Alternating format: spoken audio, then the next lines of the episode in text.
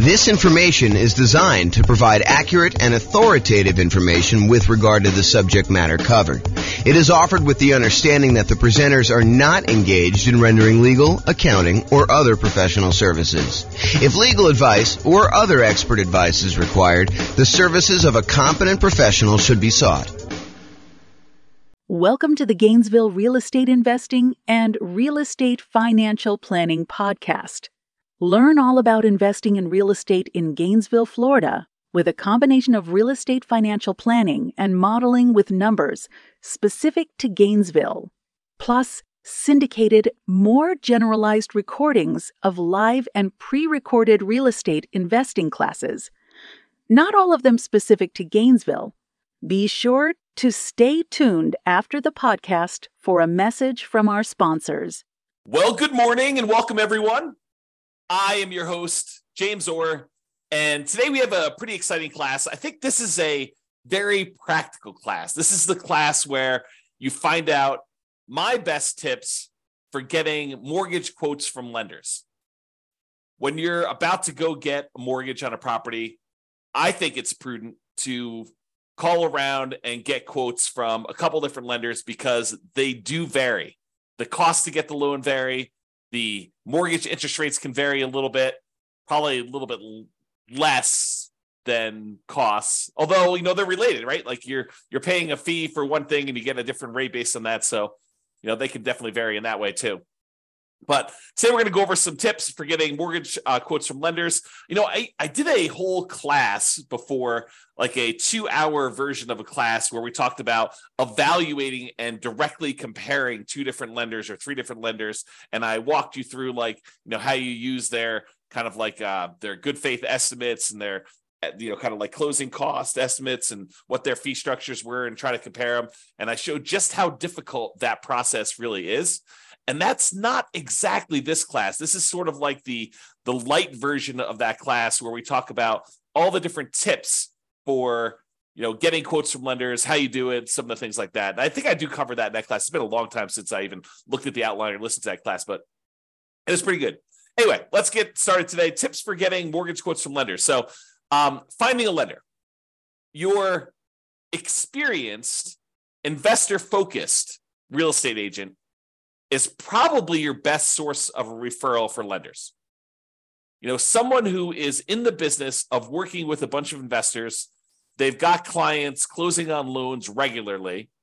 They probably know maybe not the best, right? I mean, because they may not have experienced the best, but they probably have some pretty good lenders in their queue of lenders that their clients, their investor clients have used and have had good experiences with. And especially when you have some clients that are you know they're like the type that will call 34 different lenders to get all the, the different quotes and they'll say okay you know i've narrowed it down to these three. They're all really similar. I think i like this guy best. That is the the the type of client that can help a real estate agent sort through a very large list um, to do that. And then, of course, the the agent has the benefit of saying, "Hey, look, you know, I can't say that this is obviously the best lender, but this is a good lender that my clients have had good experiences with, and not saying that you won't have." you know the the unusual weird experience with them but overall i think they've been really good okay so I think getting a referral from your real estate agent, a experienced investor focused real estate agent is probably your best source. I think your next tier for finding a lender is attending a local real estate investor meeting, uh, meeting lenders there or meeting lenders on your own, other real estate investors that you know, asking them, hey, you know, I know you just bought this rental property. Who'd you end up using for a lender? You know, tell me about the process. Who'd you interview? Um, you know, what'd you find out when you interviewed them? You know, who had the best rates? Who who was going to give you, uh, you know, some extra help, or or they were a good resource for different things. Uh, they all can be good sources of referrals for you to find great lenders. You can um, you can also call, you know, multiple banks and or mortgage brokers, you know, cold call them. Uh, there, a lot of them are advertising, but I, I think you will find that real estate agents and kind of other local investors are going to be your best source there. Now, realize I want to I want to point this out because I don't think a lot of folks realize this and understand how big of a deal it can possibly be. Um, not that this comes up that often. I, I no, I, I like want to do two simultaneous things for you. Number one is I want you to realize just how significant of a consequence this can be for you. But then I also don't want to scare you because it doesn't happen that frequently at all. But it's a good reason to understand why you may want to put a lot of weight into this lender and not maybe use one of these random people you've never talked to before to save 50 bucks or 500 bucks or even $5,000 um, because it could be pretty rough for you if things don't go your way. And I'll explain this here in a second. So, um, when you go and you buy a property, uh, you as the buyer are under contract with the seller of the property as another party of the contract. What you will notice, though, is that the lender typically does not sign the contract. Why doesn't the lender sign the contract? Because the lender is not a party to your contract. They're not one of the people that has obligations in the contract itself, which is an interesting subtlety when you think about it, because we're relying on the lender to perform, but they have no contractual obligations in the contract itself. Now, if they really poop the bed, could you probably go after them? And you know, if, especially if you actually had harm, could you go after the lender and say, you know, you didn't perform to this? And depending on what the reason was for them not performing, um, could you maybe have some recourse? Sure, maybe you could do that, but I don't think it's as clear cut as that most of the time. So the reason I'm making this as a point is, if the lender that you choose and it's your choice. You choose the lender, right? You, as the buyer, choose the lender. If the lender that you choose does not perform, you, the buyer, are typically the one in default in the contract. You are the one that is in default in the contract. You can't say a, a reasonable excuse for why you didn't show up to closing with the money is not my lender didn't perform. Because you had the choice of which lender to pick. You were supposed to do your due diligence. You were supposed to you know check them out make sure that they were the one that you know could get you good rates and could actually perform on the contract that you're in. You can't use the lender as an excuse for you not showing up with money. And if you put up a large earnest money deposit on your contract you could be at risk of losing the contract. And most of the time and you know in a normal market you know uh, you're you're working with a seller and the seller really wants to sell and they really want to sell to you because you know they had the property on the market for 180 days before you came along and you made an offer and you guys came to an agreement and you've already gotten through the inspection and you've kind of negotiated all the stuff you needed to negotiate and and they feel like hey look you know i just really want this thing to close. I don't want to go through all this again and have to start over. That would be another 180 days and you know maybe i'm going to get less for my property and maybe you know someone else coming in is going to want to inspect me harder and you know all this other stuff could come up. I don't want to deal with that. I really want want this buyer to close. If you if you and your lender screw up and your the lender you pick doesn't show up with money for whatever reason, there could be lots of reasons for them to do that. But if they don't show up with money, your seller may decide, hey, look, you know, how quickly could you get it done with another lender? And they say, okay, we'll extend for seven days or 10 days or 14 days, however long it takes you to get your other lender and have them do a rush to get everything they need to do in order to close. However, the seller is not required to do that seller is not required to do that. And imagine a different market where the seller had 20 offers, you outbid everyone else, and maybe the day after they accepted your contract, someone else calls them and says, "Hey, um, you know, sorry, I just noticed the property. I really, really want it.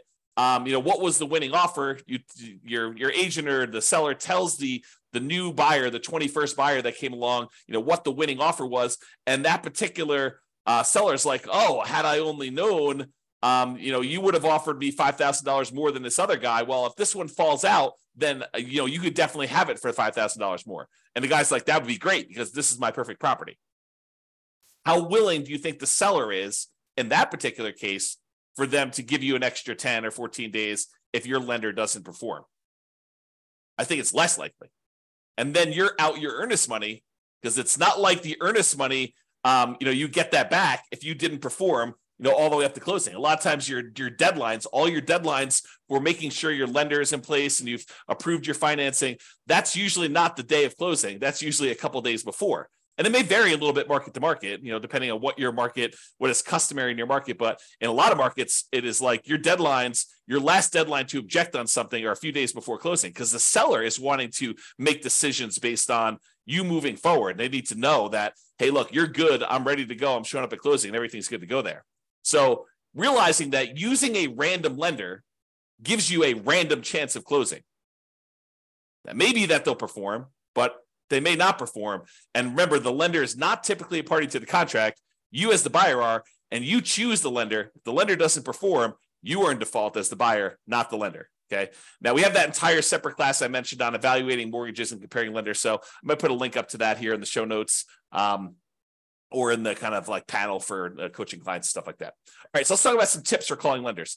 A few days ago, I covered the uh, the the loan comparison worksheet. I showed a little picture of it on here, but this is a good little tool if you're going to call up your lender just to kind of, you know, see what the different rates are. You can write them down just to kind of keep track, uh, or you can write it down a piece of paper. It doesn't really matter, but this is a good tool for you to be able to see what the rates are, what the costs were, what the PMI rate was if you're doing a, you know, less than 20% down loan. And then you can see what the payment would be for that and you can kind of compare. So it's a good tool for doing that.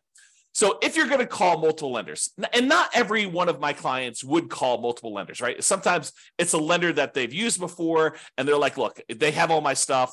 I know they can get it done. You know, a whole bunch of other clients of James's have used this or, you know, whatever. They, they know that they're going with the same one. They're not going to call two or three or four or five different lenders to do this. But I, I do think that there is a percentage of clients that do call you know, two or three lenders just to kind of get a feel for what quotes are with the different lenders to try to find them. So if you're going to do that, you're going to call lenders and try to like compare quotes, ask for the rates, and do that on the same day.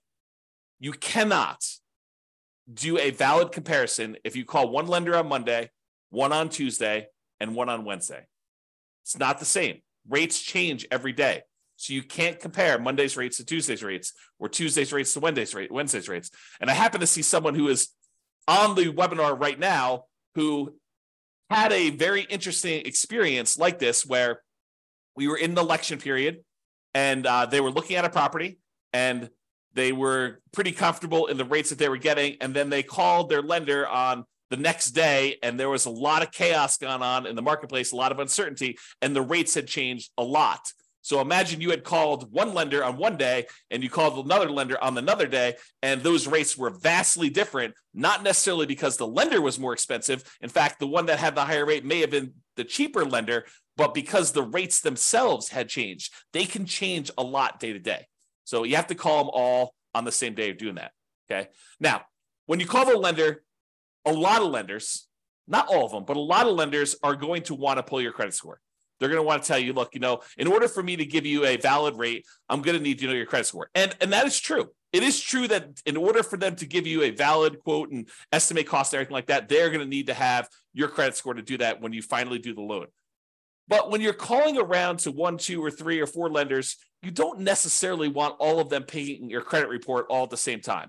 And and and so for that reason, what I would recommend you do is, you know, tell them, look, either have the first one do it so you know your credit score or use like one of these services where you can estimate and, and, you know like hey look my credit score is 785 so why don't you just give me quotes for stuff above 760 you know say it's 760 or better or use 760 and i'm pretty sure that i'm going to be above 760 and so you can just kind of get a comparison of everybody at a rate so either you tell them you know, kind of like what you estimate your score to be and say, look, you know, if I decide to go with you, we'll verify my my credit score then. Right now, I just really want to get a feel for like how your rates and fees are, and then if I decide to go with you, then we'll do that. So let, I'm using everybody. I'm telling everybody my credit score is 760. Let's go ahead and get rates at those. Then they'll pull rates at 760, and they will figure out what the current rates are and current costs are for someone who has a 760 credit score. In, in general, I only let the lender who is going to actually do my loan pull my credit, partially because I lock my credit down. I don't want to have it open at this period of time either. Okay. So only the one that you choose. If you don't know your credit score, have your first one pull your credit if you want to do it that way, and then maybe you have it ping twice, which isn't going to be that big of a deal. Uh, you know, the credit reporting companies they understand when you're shopping for things. Sometimes you'll have more than one soft pull on your credit for that. Okay, so tell the others that you're calling when you're doing the comparison what your score is, and if you decide to use them, you'll have it pulled then then ask questions that are important to you. And I'll give you some ideas of questions on the next couple slides of like things that you may want to ask. Now, I want to warn you. You really don't want to go and interrogate your lender. You don't want to go and say, you know, tie him to a chair, you know, put the little like little bag over their head and waterboard them and say, answer these questions, answer all of them right right now. And you don't want to do that. You really want to ask the most important questions that you have for your lender and to get the information you need to be able to make a good comparison. And I think what tends to happen is we tend to ask more questions to the lender that we are likely to choose. If you get quotes from the lender and the rates are like much higher than everyone else, you can ask like one or two or three qualifying questions, but you're really just sort of almost being polite at that point. Really, what you want is the one that you are going to pick. That's the one you're sort of verifying all the different stuff with um, to kind of move forward.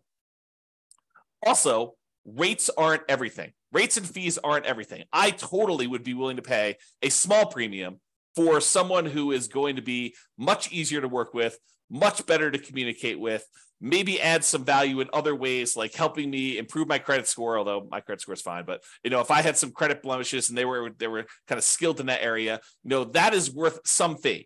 Is it worth you know paying 0.5 percent more on a loan? Probably not. Is it worth 500 bucks? Probably.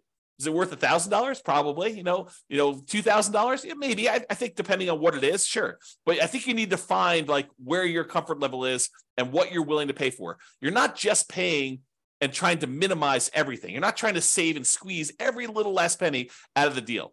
I think that's a that's a penny wise, pound foolish approach to doing this business. Okay. Um, will they go the extra mile to help you get approved? I've definitely had lenders who have gone to bat for clients in the past with underwriters kind of fighting for their case and their situation. I've also had lenders in the past where we've had some really unusual, wacky things going on with appraisals where they have eaten uh, appraisal costs, some very expensive appraisal costs in some cases, because they wanted that client as a repeat client long term because they know that they were going to buy a lot of properties. Okay. So just realize that it's not always about minimizing price. All right. Let's talk about some of the lender questions just to give you some like tips for when you're calling a lender and you're asking them some stuff here. So, one of the things is, you know, what expertise do you offer for putting the financing together? So, tell me about your experience. Like, what sets you apart? Like, what, why are you different from everyone else? And let them kind of talk about it. You know, let them let them kind of sell you on why they should do business with you. And then maybe ask them, do you know specifically about financing programs for nomads? I think that most lenders are not going to know what the nomad strategy is. So you may need to educate them. But if they tell you it can't be done, that may not be your lender because it definitely can be done. So you may want to uh, like ask them, say, look, you know, my, here's my plan. This is my strategy. This is what I'm thinking about doing. I'm going to buy a property as an owner occupant. I'm going to move into the property. I want to put, you know, three and a half percent down and buy a duplex, triplex, or fourplex if I can. Or if I buy a owner occupant property, maybe I'll put, you know, five percent down or three percent down for the conventional loan or if you're you know veteran, you do zero percent down, or you're going to buy a rural property, you do zero percent down. You know, tell them what your plan is for doing the first property, and then say, look, I'm going to live there for a year. Is the requirement for people to do an owner occupant property for them to live in there a year? If they don't know the answer to that, that could potentially be you know a, a small, not a red flag, but like a I don't know, a, a dark yellow flag. Don't know how to describe that. A, a, little mini warning, right? Like a, hey, they don't know what the owner occupant requirement is for loans. So they may need to look that up. And if someone's never done it before, but they still have great rates, maybe you're willing to train them, work with them. Who knows? But you sort of ask them, so look, I'm going to do this. How long do I need to live in the property? You get to live in the property for a year. Okay, great. So after a year, can I take that property, convert it to a rental, buy the next property as an owner occupant, put 5% down conventional on that one, you know, use the rent that I'm getting on the property that I'm moving out to to help me qualify for the loan and buy the next property and repeat this process and have them explain to you how the loans work and whether or not you can do that strategy. Get all of your questions about whether they can do the nomad strategy and how it works and how they think about it from them.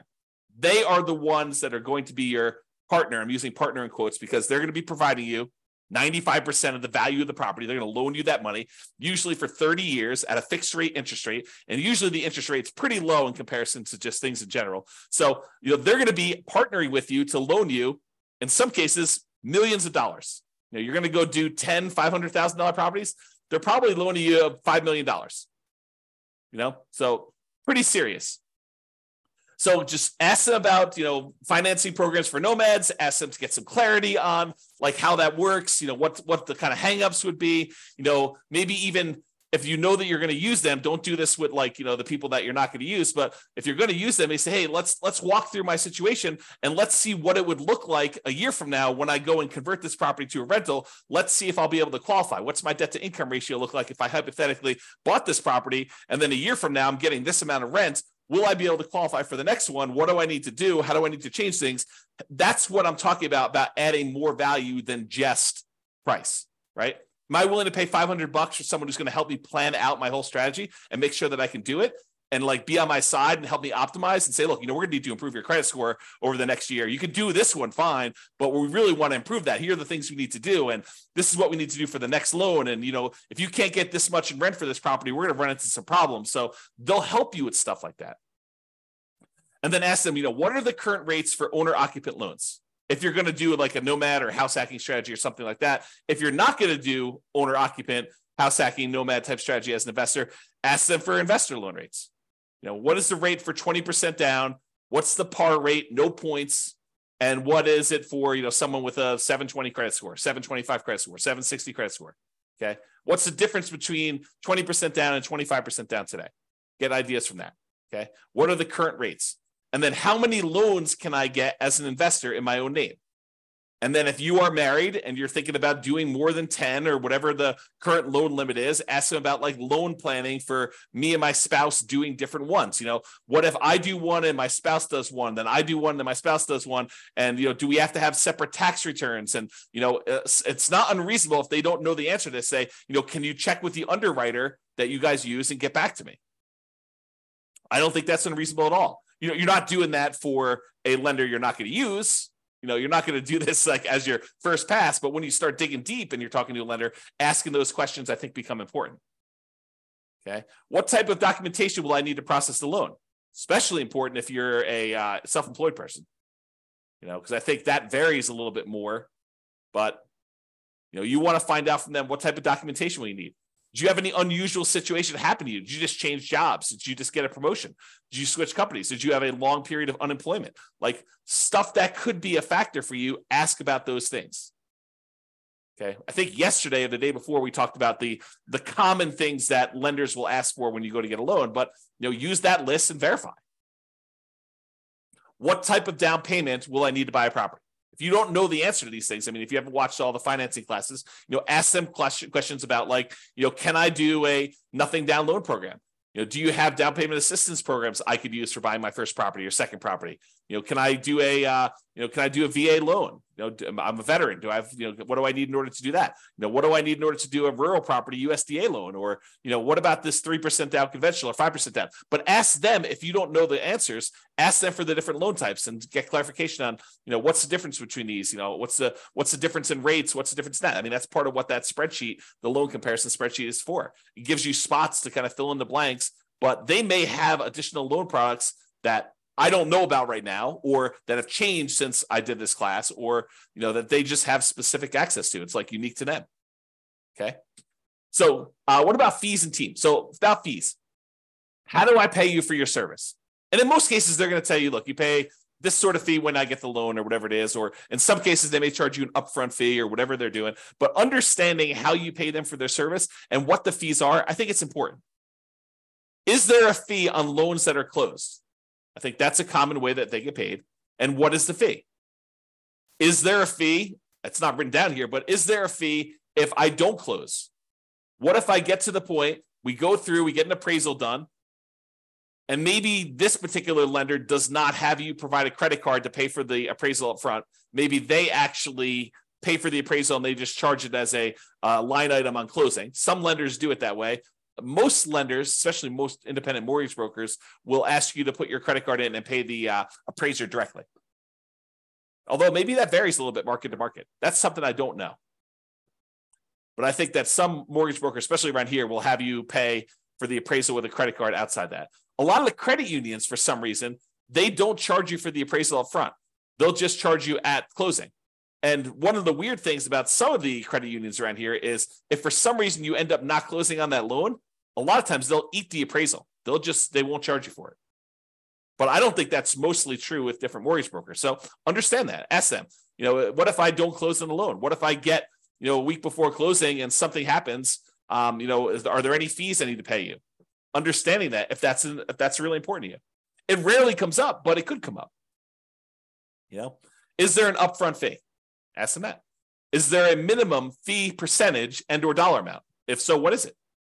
You know, some will tell you, look, if you're doing these really small loans, it's going to be it's going to be more expensive than doing like a five hundred thousand dollar loan because I'm getting paid a percentage of the loan amount. So if you're coming in there and you're buying a five hundred thousand dollar property and you're putting, you know, eighty percent down, you only want to get a hundred thousand dollar loan. That may be more expensive. What happens if I end up not doing a loan with you? Talked about that. Team, do you have any assistants or staff that work with you that I will be interacting with? You would be surprised. Maybe you wouldn't be surprised, but I think you would be surprised how many kind of setups are such that the loan broker that you talk to, their sole role is salesman. They are out there shaking hands, kissing babies, meeting people, attending meetings. They're the ones that are going out there and generating the business. But once you decide to do the loan with their team, you never hear from them again because they're not the ones doing the loan. They're out there still going to meetings, meeting people, drumming up business, and they have a team of assistants that handle the loans. You know, in some ways, it's sort of like it's not exactly, but it's very similar to how I worked as a real estate broker. You know, there was a team, it was me and my wife, Tammy.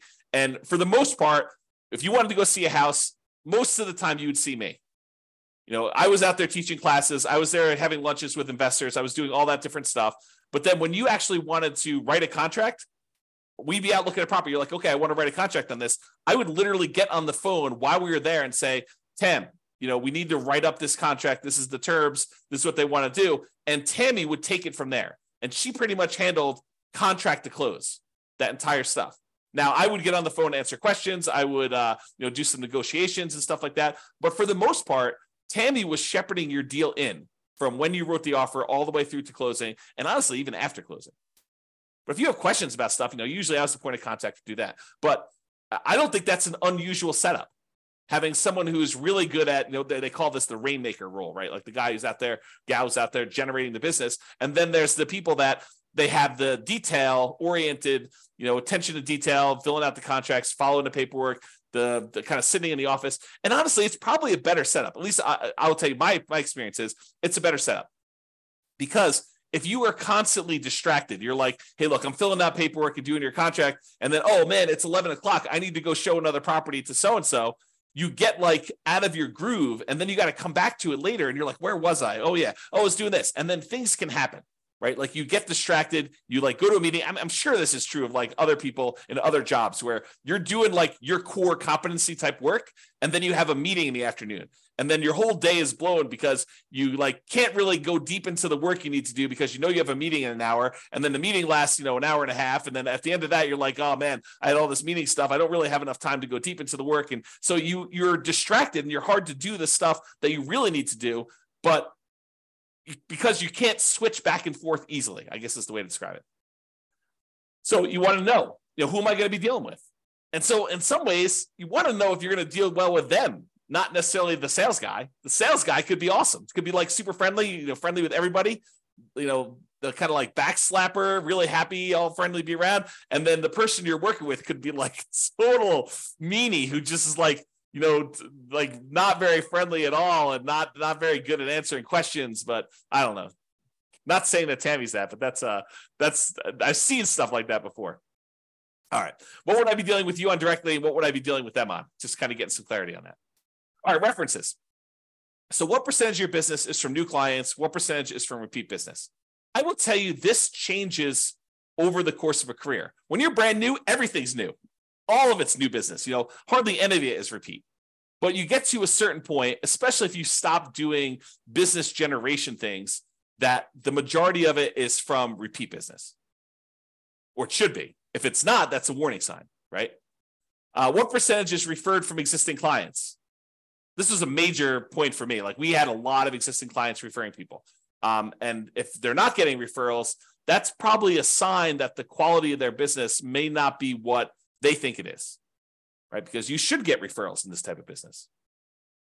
Uh, now, if if that's like if someone tells you, um, you know, I don't get very many referrals or something like that, it could mean that they're new, which is definitely a possibility.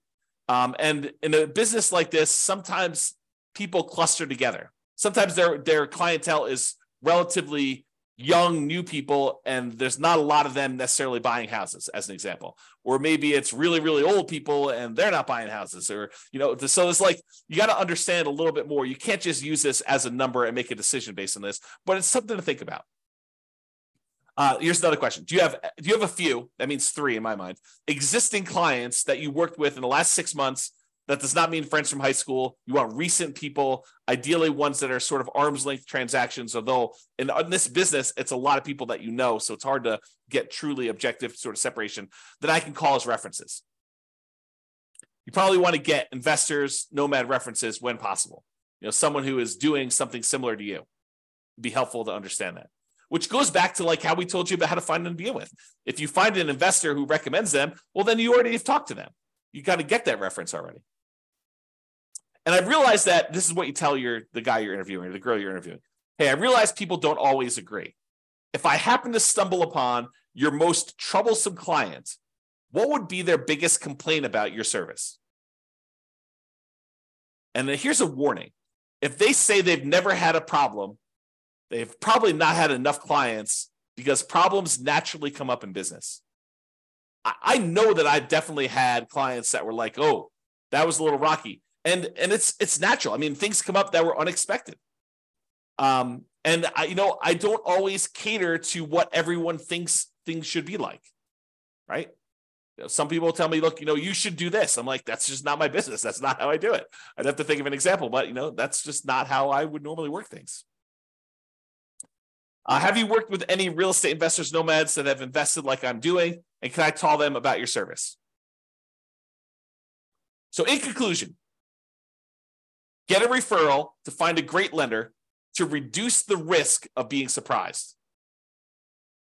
That's really what we're talking about. We want to reduce the chance. It's not saying that you will never be surprised, even with a known entity. Right? I, I have a saying, and, I, and I'm not sure if it's 100% true, but I think every service provider goes lame at some point. You know, at some point in time, something happens where the wheels fall off because they're distracted, they're trying to grow, they're trying to expand in a different way, they're they've got staff turnover, they've got personal problems, but there's all sorts of reasons why sometime at some point in time every person, every service provider, every person is this is probably true of every employee, right? Like at some point something goes wrong and something happens. It is the extreme rare case where someone will have a perfect record and nothing will ever have gone wrong. So, what we're trying to do is reduce the risk, not eliminate it. Interview your lender, get quotes all on the same day with the same credit score. And then have a conversation, not an interrogation. Don't waterboard them based on the interview questions and some of the ideas we've given you based on that. Okay. That's all I got. Any final questions? I don't see any thank you all for coming. I do appreciate it. Good to see everyone live. Most of the time, we just get people listening to the recording. So it's great to see people live. Thanks, everybody, much. And I will talk to you all soon. Have a great weekend. Bye bye for now. With home prices up, mortgage interest rates up, and rents up, but not quite enough to counteract the higher prices and interest rates. Cash flow on rental properties in Gainesville is harder than ever. Book a call with the Real Estate Financial Planner to apply our proprietary 88 strategies to improve cash flow on your rentals. See the show notes for a link to schedule your call and improve your cash flow today. If you're a real estate agent, lender, or professional in Gainesville that wants to help our real estate investor listeners, consider reaching out to learn about collaboration opportunities with this podcast. We'd love to add more value to our listeners by having you assist our investors buy, sell, and finance their real estate investments. See the show notes to schedule a call to discuss collaboration opportunities.